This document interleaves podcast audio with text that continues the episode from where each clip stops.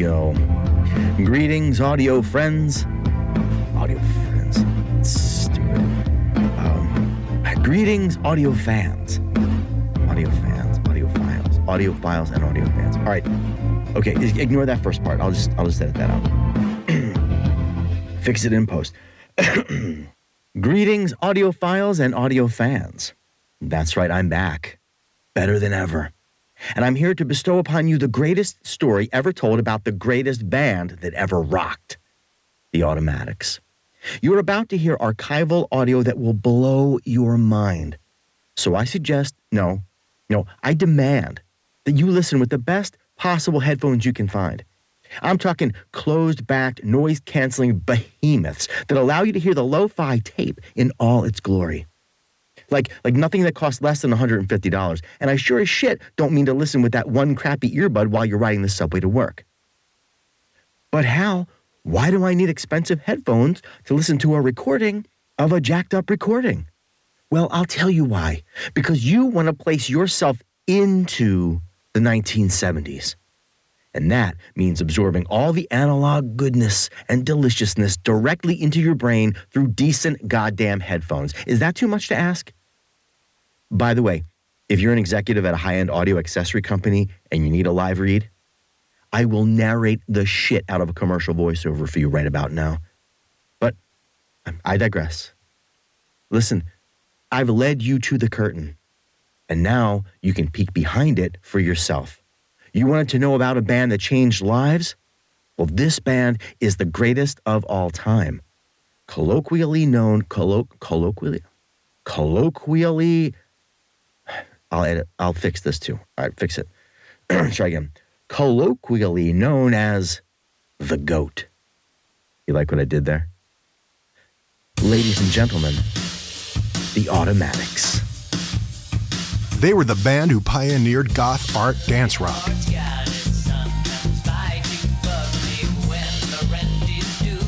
Until they got lost in their own medium. But behind their tireless work ethic, there was a dark secret. You want to go to the beach? It's 10 o'clock at night. I got to get something from my grandparents' house.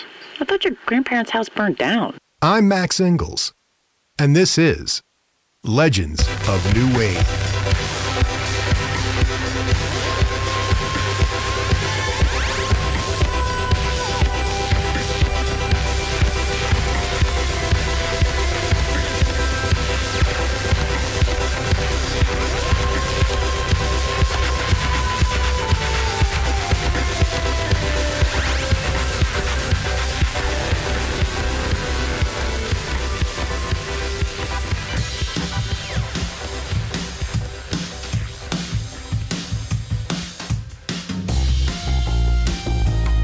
CBGB's in the early 1970s was a cradle of opportunity for bands like Blondie, Television, and the Ramones. And Private Stock Records produced some of the biggest selling hits of the 1970s. For bands like Blondie, the leap from CBGB's to Private Stock Records was the first step in a glorious career. But not every band made it out of the Bowery alive. Thanks to some newly discovered audio, we can now reveal how one band in particular nearly ended up at the bottom of the Atlantic Ocean. For this special edition of Legends of New Wave, we'll show you the rise and fall of a mysterious one hit wonder. Ladies and gentlemen, the Automatics.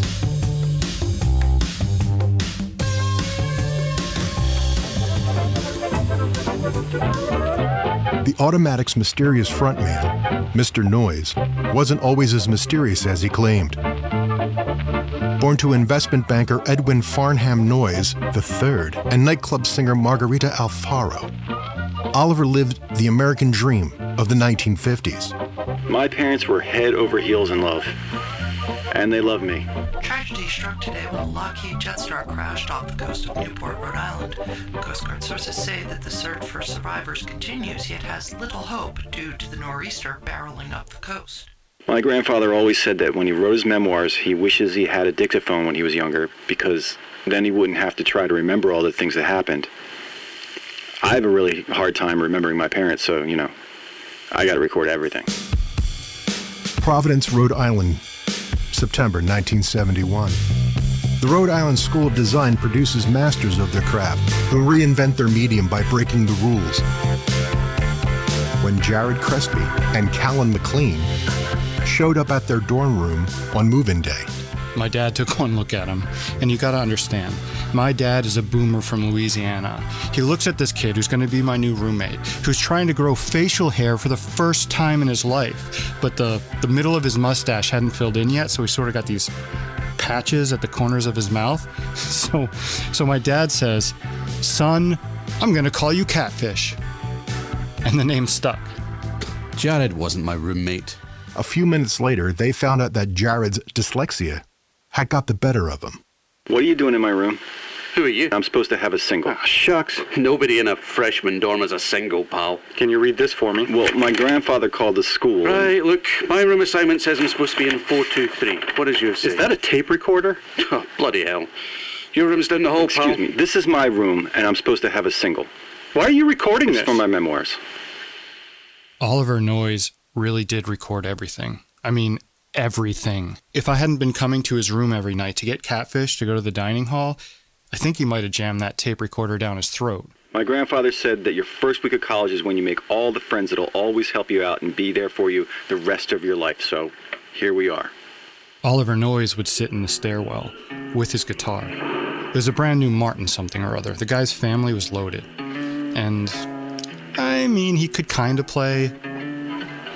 So he would sit in the stairwell and he said he was writing songs. But I mean, obviously he was already trying to do the lonely genius thing. Maybe he was trying to meet girls. Hey guys, Hey, Oliver. Hey, where are you headed? Where do you think we're headed? Uh, dining hall. Do you want to eat with us? Hey Jared, Catfish tells me you play guitar too. Yeah, I do. don't, don't, don't, no, don't even start. Because Catfish plays drums, so I was telling him we should start a band. Oh, right. Hurry up. I told you I'm starving. Well, isn't that going to be kind of hard, like with classes and stuff? Jared, quit it with the idle cocktail party, chat, eh? Before I chew your leg off and spit roast it. I didn't want to hurt his feelings. Catfish was loud, but he didn't want to hurt his feelings either. I'd been slaving away in my dad's Muddy Waters cover band since I was tall enough to see over the kick drum. I didn't come all the way here to spend every weekend hauling a drum kit around. What kind of idiot gets into school and the first week says, Hey, want to start a band? And then Cindy came along. You're probably not going to be able to get an interview with her. She probably put all this in the rear view long ago. That dormitory was not the best experience. Cindy lived a few floors up in the girls' dorm, and she wasn't real happy. I chose apparel design for my major because when you grow up an hour north of Fort Wayne, Indiana, winter clothes that look nice that are affordable are a big deal. And most people don't see apparel design the same way I did. A lot of people think it's a way to kill time getting an MRS degree until you find a sugar daddy. I just wanted to keep warm.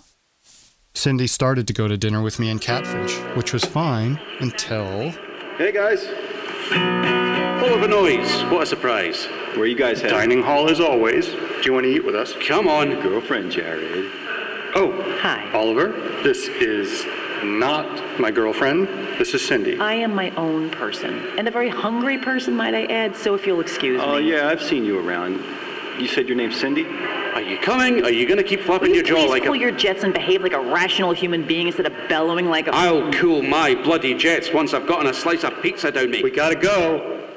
Cindy had no trouble speaking her mind. I mean, she's not a monster. She put up with him or ignored him just like everybody else. But then, I think it was the second half of the term.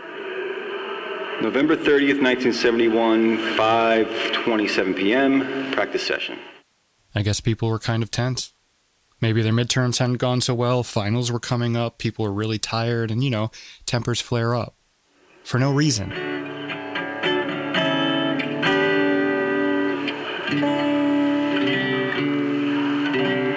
Guys, where you headed? I will give you three guesses. We are on our way to the dining hall to get some nourishment so we can continue to study and complete our assignment. Do you want to come with us? Nah, I went earlier. Tacos are pretty good. What exactly is it you're doing, Oliver? Ah, nothing much. Just a little bit of wood shedding on my axe here. Yeah, practice makes perfect. Yeah, hey, listen. You guys uh, ever think about that band idea? That is not how you play an F7 chord. Ow, my hand! This is how you play an F7 chord. This finger goes here, this finger goes here and this finger goes here. Now press down. Ow! Yeah, it hurts because you don't have the calluses, because you're not doing it right. And don't ever say you're woodshedding again, because if you were really woodshedding, A, you would have built up some actual calluses by now, and B, you wouldn't sound like garbage, and C, we wouldn't be able to hear you torturing a ridiculously expensive guitar all the way up on the eighth floor, because the point of woodshedding is to go somewhere where nobody can hear you and make mistakes and learn from them. But instead, you're sitting here trying to get attention. I'm pretty sure everyone in that stairwell fell head over heels in love with Cindy Holzer at that moment. I didn't even know she played music. My parents started me on guitar when I was two years old. Oliver Noyes didn't play guitar in the stairwell after that. In fact, we all started seeing a lot less of him around campus. He and Kat were still roommates, but we just didn't see a lot of him.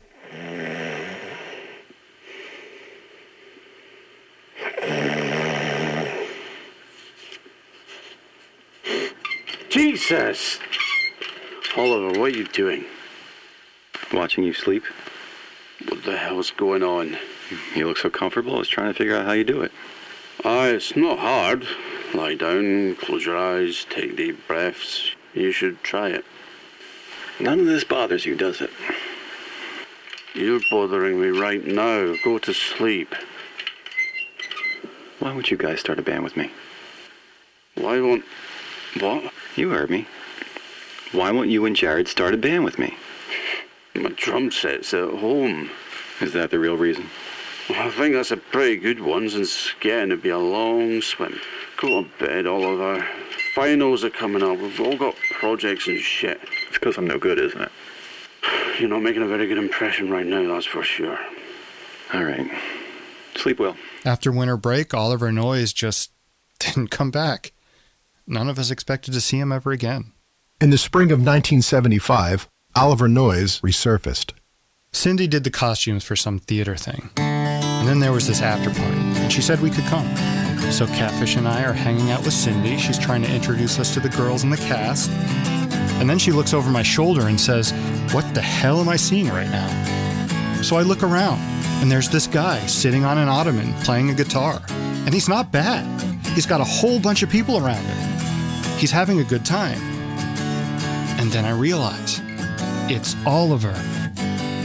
It was him, and it wasn't him. He dressed different. He looked different. He was taller almost. I guess it was his posture or something. He wasn't. I mean, yeah, nobody's the same person when they're 22 or 23 compared to who they were when they're fresh out of high school. And I'm not saying he was great, but he definitely figured out that F7 chord. He was a very different guy. And I fell for it. We all fell for it. I don't remember agreeing to anything. After the after party, Oliver got them all to come back to his loft. Lofts were like a pretty new thing then. At least in Providence, they were. Usually you'd have a bunch of people living there to make rent, or at least hanging out there, but he had the whole place to himself. This place was huge and it was plush. No milk crates, actual furniture. First time I ever saw a person our age who owned a leather sofa that didn't have like stains or a stab wound with the stuffing coming out of it. Great view of the river. I didn't even want to sit down. Curiosity dragged me in the door, but at the same time, I could not get comfortable. I remember he says he's going to make tea. I thought he was kidding, or like it was a euphemism or something. Then he says he'd been traveling around, he'd been to Egypt, met some people there, and he brought back this really amazing tea. I'm thinking, tea. All right. What's he really putting in it? And if he really wanted to smoke hash or something, why didn't he just say so? He's got this amazing stereo system, like all kinds of music equipment and stuff. What gets me is there's a drum kit. I'd heard him kind of play guitar, but you're not telling me this guy suddenly developed the skills to justify that kind of drum kit. You don't just buy that kind of kit unless you're planning to do something with it. I could see Cindy was getting uncomfortable. So, um, you know, doing like I always do, being, uh, making small talk, being the nice one, again. And, uh, you know, so I asked, what's he been up to? And, um, The fire insurance settlement came through okay.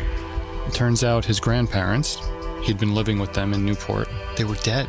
Big fire just ripped right through. Now that the funeral's over, I'm gonna. Get a change of scene. I'm looking around to see where he's got microphones hidden. Guy recorded everything before. You can't tell me he's not recording this now. Finally, I just, I don't know what got a hold of me, but I blurted it out. I felt bad because the last time I saw him, I treated him like, like I grabbed his hand and I jammed his fingers into the strings because he didn't know how to play an F7. And then my knee hit the stupid guitar and I could have broken it. Then I hollered at him, and that's not how you show somebody how to play a guitar. And yeah, maybe he needed to grow a thicker skin or something, but you know, I, I didn't feel like I could sit in his big fancy apartment and drink tea with him after I'd been, you know, like that bitch who shamed that lousy guitar playing in public. I don't know why it all came out of me at once like that. Then he says, Come here, I want to show you something. And he gets out this carved wooden box. Now I'm thinking, ah, okay, great. Now he's going to show us he's a drug dealer or he's got a gun or a human finger or something. We found the village. But the black stone in the town square was completely destroyed. Stalin must have run his tanks right over it. They said the stone never existed. They didn't know what we were talking about, so I asked some of the old people. There were shards of the stone still charged, and one of the old women had one. So I made her give it to me. He tells us this crazy story about how he's hiking in the mountains of Hungary, a stone these people worshipped, or something. And he opens up the box, and there's this shard of this black, not metal, it was stone. There had to have been a battery in the bottom or something because it was like like it was vibrating. It was black, but almost like an emerald, like it had depth. And he tells us to touch it. If he hadn't said anything, I probably would have touched it anyway. But because he said it, things got weird. All of a sudden, I knew don't touch that stone. Bad idea. But you know what? I'm not afraid of this clown. So I touched it. And it was, um. I can't tell you. I'm not gonna talk about it. Yeah, of course I touched it.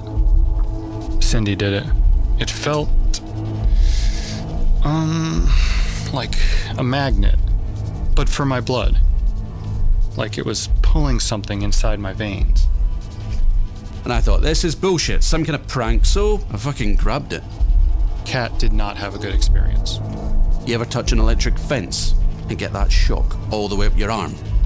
Then the tea kettle. The only thing I remember about it was he said, Careful, catfish, you're gonna need that hand. Another thing that really stuck out. I remember he said we can't call him Oliver anymore. He said we had to call him Mr. Noise. That's Mr. Noise. Yeah. Within days, the band was practicing every night at the loft of Mr. Noise. I hadn't played guitar in years, but for some reason, things come back to you. When we weren't there, I couldn't stop thinking about it. And this was not the time. We were in our last semester of school. We had to graduate. But somehow things fell out of the way. I had a professor who absolutely hated me, and I needed the class to graduate, and I had to fabricate seven packable winter coats for my final project. I was a dishwasher at a restaurant in Provincetown. And I couldn't exactly quit, but one day I came to work and they were closed. Health code violation. Suddenly my schedule opened up. And one day I come to class and there's a note on the door. The professor had a heart attack. Go figure. He had gear, the most expensive stuff. I mean, nobody buys this shit when they're just starting out. Some of it I didn't even recognize. He said he was working for a company that designed amplifiers and microphones and stuff, all of it brand new. I find it very hard to believe they were letting him have free samples. We all had plans after graduation, but somehow none of that seemed very important anymore. I do know I overstayed my visa. That was bad. I mean, I didn't know how much trouble I'd be in. Within a matter of weeks, the band had a set of 17 songs, performance dates set up at local venues, and a name. It was just like we were fueled. He had these lyrics. He said he'd gotten them through automatic writing, like he'd meditate and the songs would just come to him, fully formed. When we were practicing, I was only thinking about playing. I didn't think about what any of it meant or what people would think. But looking back, the whole thing was, um. The whole thing was fucked up, that's for sure. Before this, I'd had a crush on Cindy ever since I'd met her. And now, all of a sudden, I didn't care. Playing music was all I could think about. He gave us the name because, uh, yeah, it was like we were on autopilot. We were the Automatics. We graduated, all of us, except Noise, obviously. He dropped out. My dad was there telling me, Oh, your mom would be so proud, Catfish. You finally grew that mustache. His dad was the nicest guy, but I swear to fucking God. But the minute we were done taking pictures, it's like, okay, love you, dad, gotta go. I told my parents I had a job and it was serious. Kissed my mom, kissed my dad, ran straight to band practice. We all ran straight to noise like good little automatons. And then this arrogant fuck wants to go on tour. Despite Mr. Noise's panache and the band's unstoppable work ethic, the tour didn't go as well as they hoped. Suddenly, he's got a van for all the performing gear we had to drag around. Every night, we're playing another town, up and down the coast of New England. We're thinking, okay, it's going to be summer crowds, tourists, right? This guy's loaded. Maybe he's got an inn with some of these blue blooded yacht clubs or something. He got us booked in at the shittiest dive bars, places that reeked of fish and piss and cheap beer. And these people did not like us. At least the few people that were there were like so drunk and exhausted they just hunched over their beer. They didn't even throw things at us. These people had to be like, they had nowhere else to go. Maybe they were working on fishing boats, I don't even know. The whole time, all I could think about was playing the music, and he had me playing bass. Bass is not my strong suit. I think when you're in a cult, you don't know you're in a cult. One time I said, Come on, guys, let's play Mustang Sally, just to liven things up. The noise turned around and shot me this look like fireballs. Maybe that was how he burned his grandparents' house down. I'm kidding, I'm kidding, he didn't burn his grandparents' house down. It was an accident, right? Another thing which really used to bug me, we'd drive all day, get there, and the three of us would load in while he'd go talk to the bar owner, or he had to make some phone calls or something. He'd just disappear, he'd come back in time for sound check, play the set, then afterwards we'd start getting ready to load out, and he'd say, I gotta go get us paid. Don't get me wrong, getting paid's important, you could, like, at least roll a cable or pick up a freaking cymbal or something. He'd go off and talk with the bartender or whoever was in charge for a while, and once we'd loaded out, he'd come back to the van, and each of us got a hundred bucks. And the bills are like clean, crisp 20s. You can't tell me any of those winos were paying for their beer with anything other than sweaty, wrinkled ones and fives. He always drove. We'd be exhausted and hungry, and he always controlled the route. We always had to stop by the beach or walk out by the sand and look at the moon. I'd never been within 500 miles of an ocean until I went to college, so that was nice. I loved playing music, and the beach at night was amazing. When you're young, you're supposed to take chances, make mistakes, end up on a beach at night watching the stars and the waves. I mean, we weren't screw ups, right?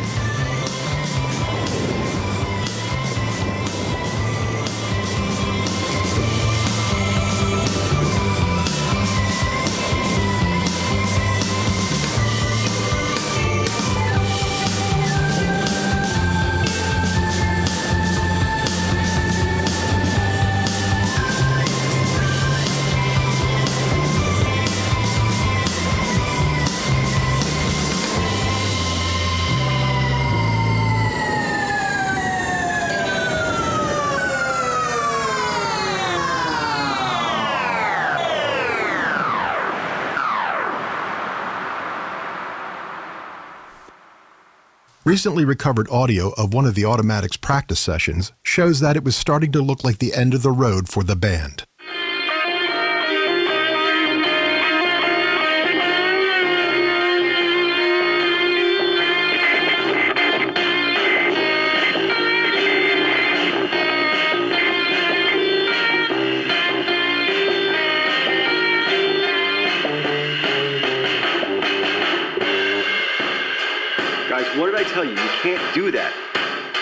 If one of you screws up, you have to keep going. You'll recover. Don't stop. Whatever, we'll start over. You can't just start over when you're on stage. It's unprofessional. Unprofessional, right. You're getting paid. But nobody's listening, guys. Come on. What are you talking about? Nobody's listening. They've all got their heads in their beer. They're practically nodding off their corpses. Come on, don't fight. I want to play. I'll get it I want to play too, but I want to play proper music that makes people feel good.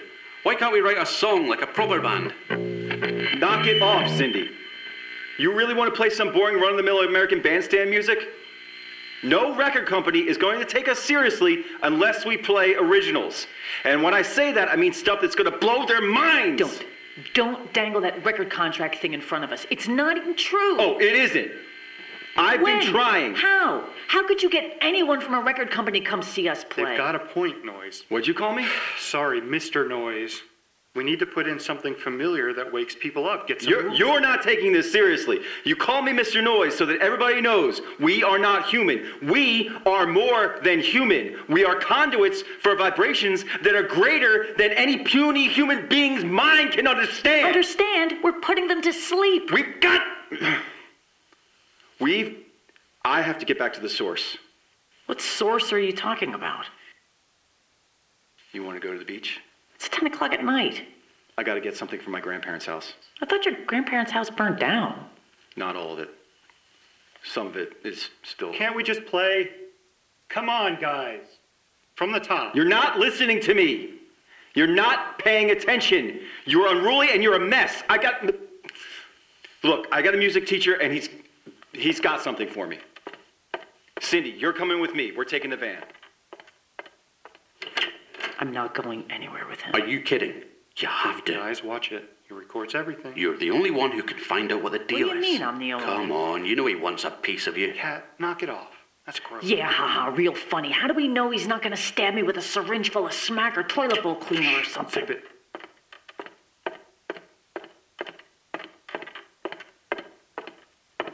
Cindy, are you coming or what? I want you to meet my music teacher.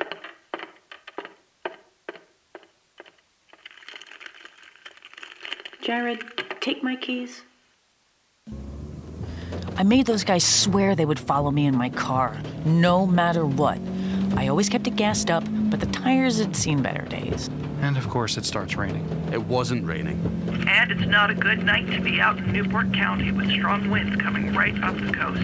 There's an unusually low barometric pressure in this weather system and a high pressure ridge over Greenland causing a negative North Atlantic oscillation. So this storm isn't going out to sea anytime soon. It wasn't raining that hard. I'd never been to Newport. Jared and Catfish said if his grandparents had a house there, then they must have been loaded. Mansions are all over the place, apparently. Noise didn't say one word to me, not a sound, the whole drive from Providence.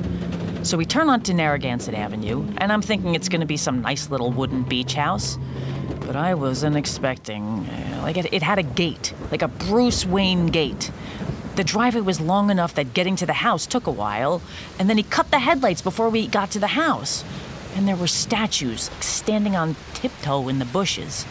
And he turns the van around, and I can smell it. Wet charcoal. I, I don't know how long it had been since the fire, but the smell of burnt timbers was still there. And wet dirt, mildewed leaves, and on top of that, I can smell the ocean. And he shuts off the engine and he says, It's the first time I ever brought a girl with the family. I asked him if somebody was living there, like a caretaker or a property manager, and he said, There's someone who, um, takes care of things, yeah. The front of the house is a wall of flat stone going straight up. And he unlocks this massive door. Like the whole thing is like Downton Abbey, Richie Rich comics, and Edward Gorey, but it's pitch dark. I can't see anything, and he walks right in like it's broad daylight. After a couple seconds, I can see light. Straight back, there's an opening. Half the house was burnt to the ground. Through the back, though, it was open, and the wind was coming through. And of all the stupid things I asked, Is there a bathroom or something I can use? Uh, I, I don't know if the plumbing works in this part of the house. Hey, stay here. I gotta do something. and he just took off, headed back towards the burnt smell and the wind. It's pitch black, and my bladder was screaming at me at this point. So I reached my hands out to the side, trying to find a wall or something. Hey, you dragged me out here. You can't just. Ow! I found the wall and the chest of drawers or something. I felt around trying to find a phone, anything. I opened a drawer, hoping for a flashlight, or matches. This crazy obsessive compulsive nut job doesn't have any lights or plumbing, but he's got a tape recorder. So I figured, Two can play this game, Captain Kirk. If anybody finds this,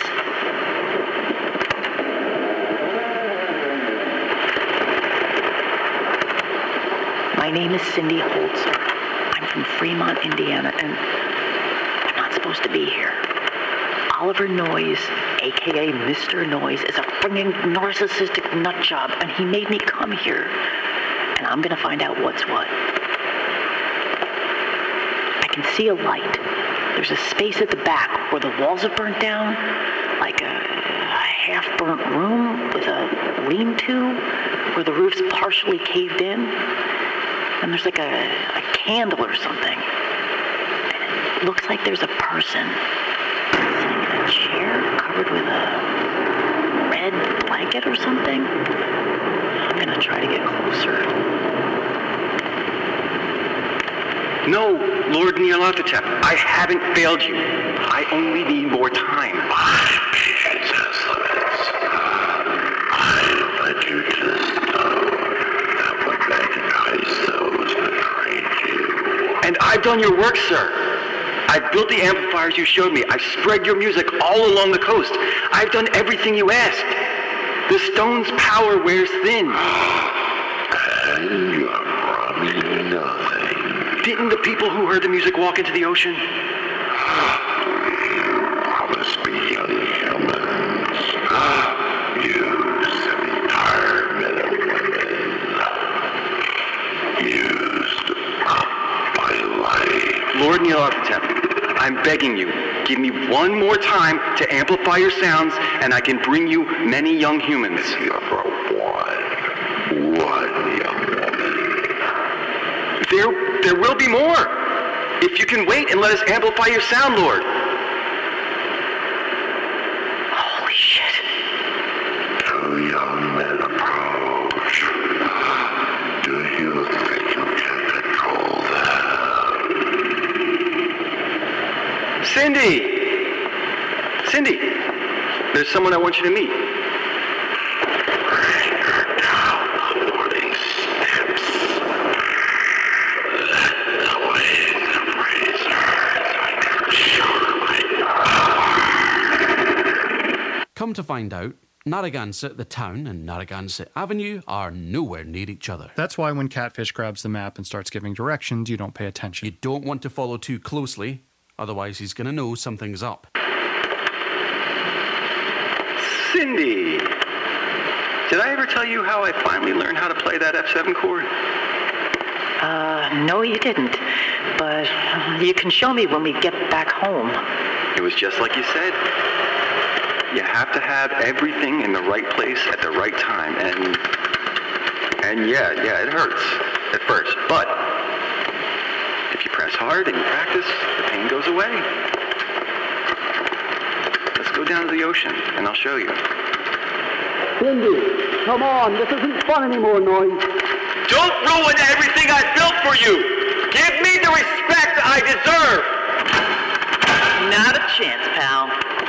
Jesus, Cindy, are you okay? Go, go, get in the car. What the hell is that smell? Does it mind? Never mind now. Go, go, go! Who the hell has statues in the toilet? Cindy, what happened? Jared, look out!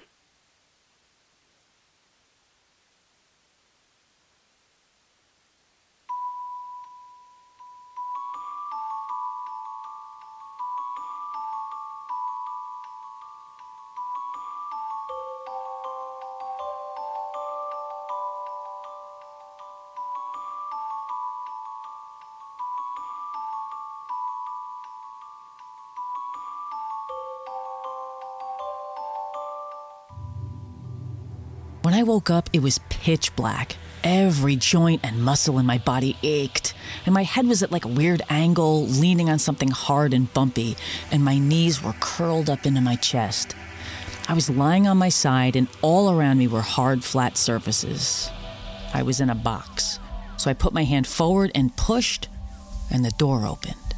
The last thing I remember was rain pouring down and those white marbled naked girls straining their arms out to claw the windshield.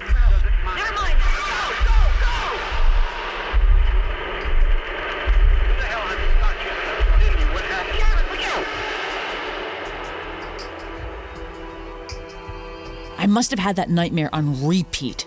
And now I find myself crawling out from underneath a shelf in a closet on the floor of a white hotel room with snowy white linens all tossed and piled around, and gold scrollwork everywhere. So I stretched myself out as quietly as I could, and I had no idea how I'd gotten there. And then I see, in the bed, it's noise. And I didn't scream. He was sleeping, sleeping hard too. So I managed to lift myself up a bit, and it felt like I had the flu, like I was so drained. And I see in the other bed, Jared and Kat were there, similarly, sleeping hard. And they must have fallen into bed and they were both fully dressed. If memory serves, when I woke up, I still had my boots on. On the table, there was a big bottle of champagne in a bucket of water and a few sticky glasses around. And next to it, there were these pieces of pink paper. You know that cheap thing that they used to have when you had to sign a form and make carbon copies, like multiple copies, and then you keep one of the pages? Right, so there were copies of contracts.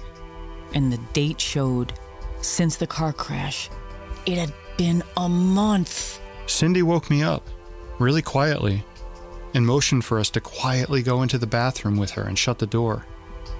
Everything hurt, worse than a hangover, like the flu. None of us remembered anything since trying to turn the car around in the rain. Except for nightmares of those freaky stone Gorgon girls leaping out at me and the screaming. like albino tentacles. A month. A month. Noise had somehow incapacitated us and puppeteered us around for a month. Who knows what the hell he could have done to us? The contract was. Apparently, much to our surprise, we had recorded an EP with private stock records. Which is bad because, like I said earlier, I'd overstayed my student visa. If I got caught working. The whole time we were in the bathroom trying to piece together what happened, Cindy was hugging this cheap black nylon duffel bag to her chest. I asked her, What's in that? I said, I don't know. And then I unzipped it. And inside we found a cocktail napkin with a red lipstick kiss on it and a phone number. And it said, Cindy, great talking with you. Call me if you need help. Love, Debbie H. I kept that, got it framed. $3,000 wrapped sequential serial numbers, all hundreds. So it looks as though private stock paid us in cash. And handfuls of cassette tapes. We'd signed away all the rights to any future royalties, licensing or publishing, so that Noise had all the rights to any music we'd recorded for private stock records. And fortunately, somehow, I'd had the presence of mind to sign myself Catfish McLean. And I'd had the presence of mind to make sure I slept alone, if crawling into the bottom of a closet is a good idea. We did a quick sweep, made sure we hadn't left anything in the room, took our hard earned money, and got out of there. The last thing I did was grab the keys to the van because enough's enough. I got a last look at him before we went out to make sure Noise was really, definitely asleep. He was. He must have been exhausted because whether this happened on purpose or by accident, Noise was missing a hand. Aye, gone. His hand was gone. Big red scab over the stump, like it had been severed weeks prior. Maybe he had to give something up to keep control over us, or maybe he got mad at it. When we got into the elevator, we found out we were at the Plaza Hotel. Oliver wanted the whole myth of being a rock star the champagne, the signed contracts, the hotel room, the pressuring people into sleeping arrangements they can't consent to, and he wanted to skip over the hard part. We had to split up as fast as possible. Cindy and Jared put me in a cab and sent me straight to the airport. That frickin' idiot Noise had parked the van on East 59th Street with all the gear in it. If we were together, he'd find us. I landed in Edinburgh the next morning. So I unlocked the doors, rolled down the windows, and threw the keys in the Central Park Reservoir. If he found one of us, the others could at least have a chance of getting away. It was a great throw, too. A nice long overhead arc. And it landed, bloop, disappeared into the blue, with barely a splash. And we couldn't know where the others were, or he'd use that to make us. Look. I just. When I turned around, Cindy was gone. It's over. Take the tapes. All of them. I've tried to listen to them and catalog them, but I, I just can't. Take them. And please, don't. If you talk to Jared or Kat, Don't tell them where I am. I don't want to know where they are either. It's a damn shame. We could have been really good together. But we're safer apart.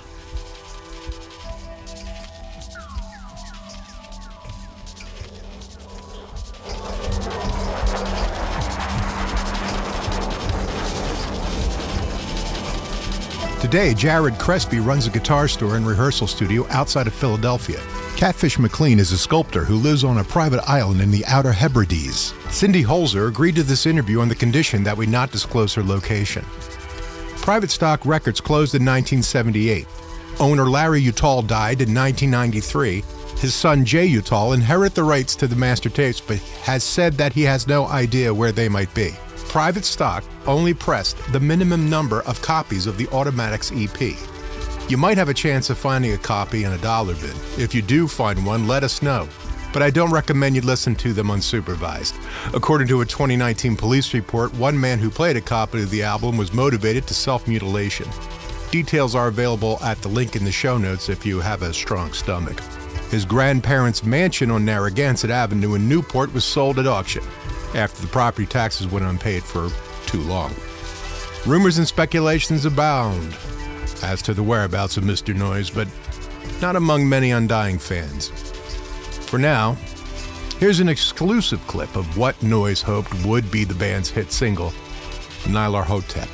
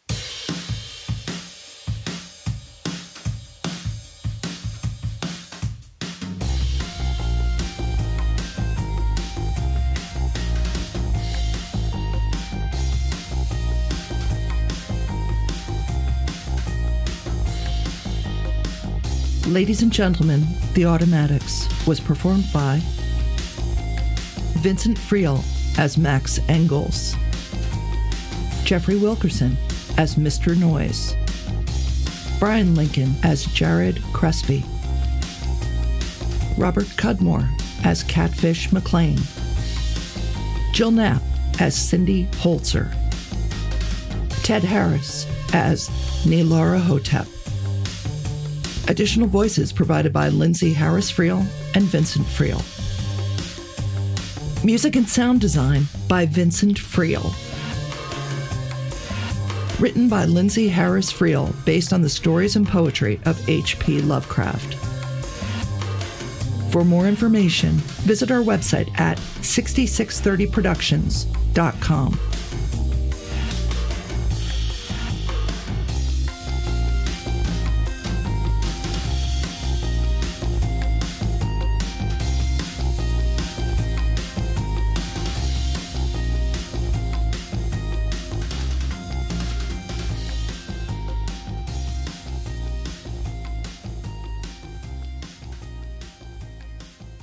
Copyright 2023 and 2024 6630 Productions. 6630 Productions.